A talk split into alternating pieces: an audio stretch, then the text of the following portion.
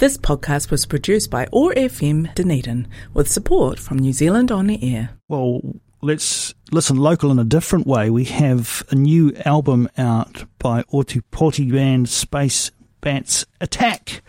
And joining us on the line now to talk a little bit about that project is uh, one of the band's members, Richard Ley-Hamilton.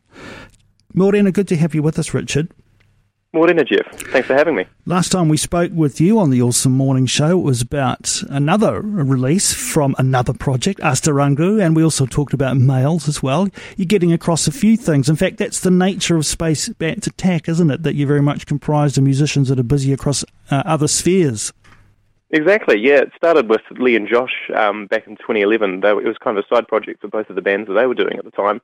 And then uh, me and Zach have joined um, as kind of side projects as ourselves. So it's kind of been a passion project on the side, but it's actually outlasted a lot of our, our main projects. So yeah, yeah, definitely so one has to assume that when um, you get together and try out something like this, it's because you're wanting to test the waters in an area that perhaps you're not exploring with your other projects. So when you when you got together, or um, I mean, it's very much a jam based band, I guess. But when you're in that room together, what what do you think you're exploring there that you're not doing elsewhere?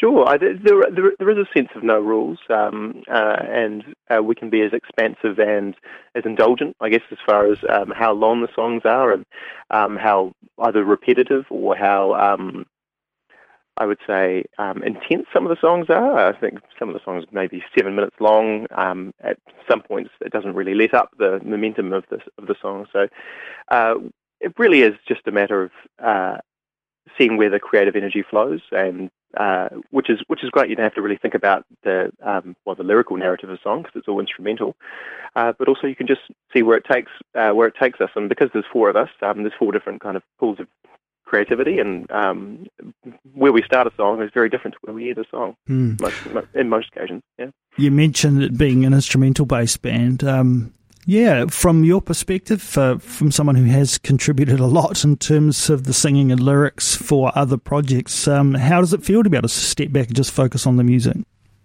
Oh, it's liberating. I really enjoy it as well. Um, and there's a sense that um, although you're not using um, lyrics, there's still a narrative you can bring to the music through um, the progressions of the songs as well, because a lot of them are through compu- through composed, so they, they really just change. They don't really come back and revisit any themes. So in a sense, there's some sense of narrative being um, being shown there, but uh, without lyrics. So it is a chance for you just to enjoy your instrument and kind of disappear inside that, and also just focus on um, uh, playing with each other. We're often facing each other when we play rather than um, addressing the crowd directly. So um, yeah, I, I, I, do find it liberating. I think the rest of the band, um, particularly those that have um, been involved with lyricism as well, find it equally liberating.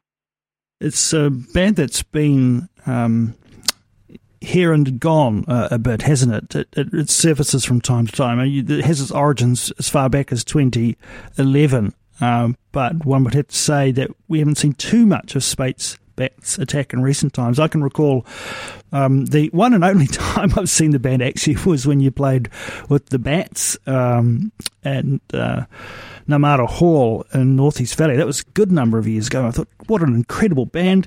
Where am I going to see them? And they kind of kind of disappeared a wee bit for a while. So, yeah. what, what's the philosophy there?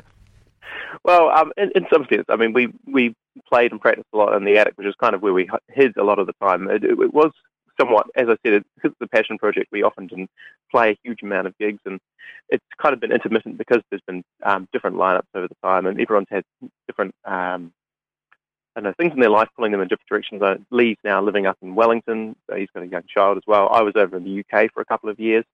It's one of those things that uh, it's always been simmering in the background. We've always got together to enjoy music together, and sometimes the live performance has been um, uh, few and far between. Obviously, this album's taken five years from its recording to be released, so um, the music energy, musical energy is there. But um, when we finally get around to putting it out, then um, yeah, it's, it's, a little bit more intimate. but uh, it is um, we'll, we'll make it work. And even though Lee's living in a different part of the country, I think we're, we're still excited about the idea of touring this album at some stage, hopefully at the beginning of next year.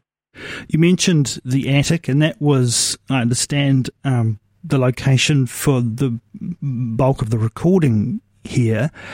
Uh, and it is from some time ago. Um, when you were putting it together, when you were initially capturing these uh, recordings, uh, was there a hope to be able to move a little bit quicker on getting it out, or was it just let's just capture the moment and and, and get it recorded for posterity?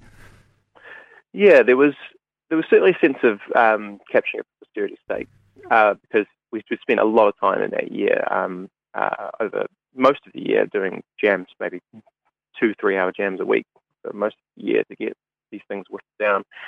Uh, but we did expect to release it earlier. Um, I did um, head off the year after overseas, and there was one song, the last song, which is the, um, um, also the name of the album, Oort, which wasn't finished. Uh, so that was kind of finished remotely between um, uh, between myself and Lee and Sam Samdrup, the um, producer, doing the um, the re-editing. So it really was just a, a, hint of an idea, and we actually spent kind of almost over two years working that into a song. So that, in a sense, stopped things moving. But then um, uh, Samdrup actually revisited the whole mixing process, redid it again, so um, which certainly improved it. So it's the good things take time mantra in a sense, um, but I feel like um, it wasn't going to get any any better from from this point. So I think five years was long enough for to let it mull. So who was uh, responsible for capturing sound, recording, mixing, mastering, and so forth? So it was Sam uh, Samdrup Dawa who um, who played with Lee in a band called Thundercup years ago. Um, and he's also uh, recorded a number of other bands. Uh, another one that Josh and Zach Nichols were involved in, Violet O's, and also the Prophet Hens, which were out on Fishrider. So um, he uh, went and uh, trained down in, in Invercargill doing the course down there, and so he's he's got a brilliant ear and brilliant patience as well. So he's he's done a, a an exceptional job at um, patiently and expertly um, mixing it, mastering it for us. So for now, it's a case of getting it out there, encouraging people to get their hands on it in whatever way they can, and we'll keep our fingers crossed, I guess, about the, the, the prospect of seeing Space Bats attack and performance again. What platforms have you got this across? Yeah, so we've got um, got it available on um, on Bandcamp for purchase. I think it's five dollars digital, but we've also got um, uh, a limited edition cassette tape that we're releasing. So it's 15, and then we've got uh, available on streaming platforms, so on Spotify, YouTube, etc. So hopefully, if you if you keep an eye on our, our socials as well, which is mainly through Facebook, um, we'll let people know if we're out on the road sometime soon, which we're uh, very much hoping to do, and then hopefully record again. And this time, um, maybe not wait so long to get it out. Good to talk with you, Richard. Richard Ley-Hamilton from Space Bats Attack, uh, talking about the band's second album, Oort. And we're going to take a listen to another track now, Richard. This is 90s. What can you tell us about this? Sure thing. It's, it's probably the most conventionally structured of, of the album. Um, it's very much an ode to our, our joint obsession with, with 90s rock, obviously, but, um, being born and growing up in that that um, that decade. So, uh, so there's a lot of influences there from 90s bands that we that we love, and it's kind of the start off of the album, kind of where we've started in our musical energies, and then it pushes out through the album to a bit more um, eclectic and um, more recent kind of influences.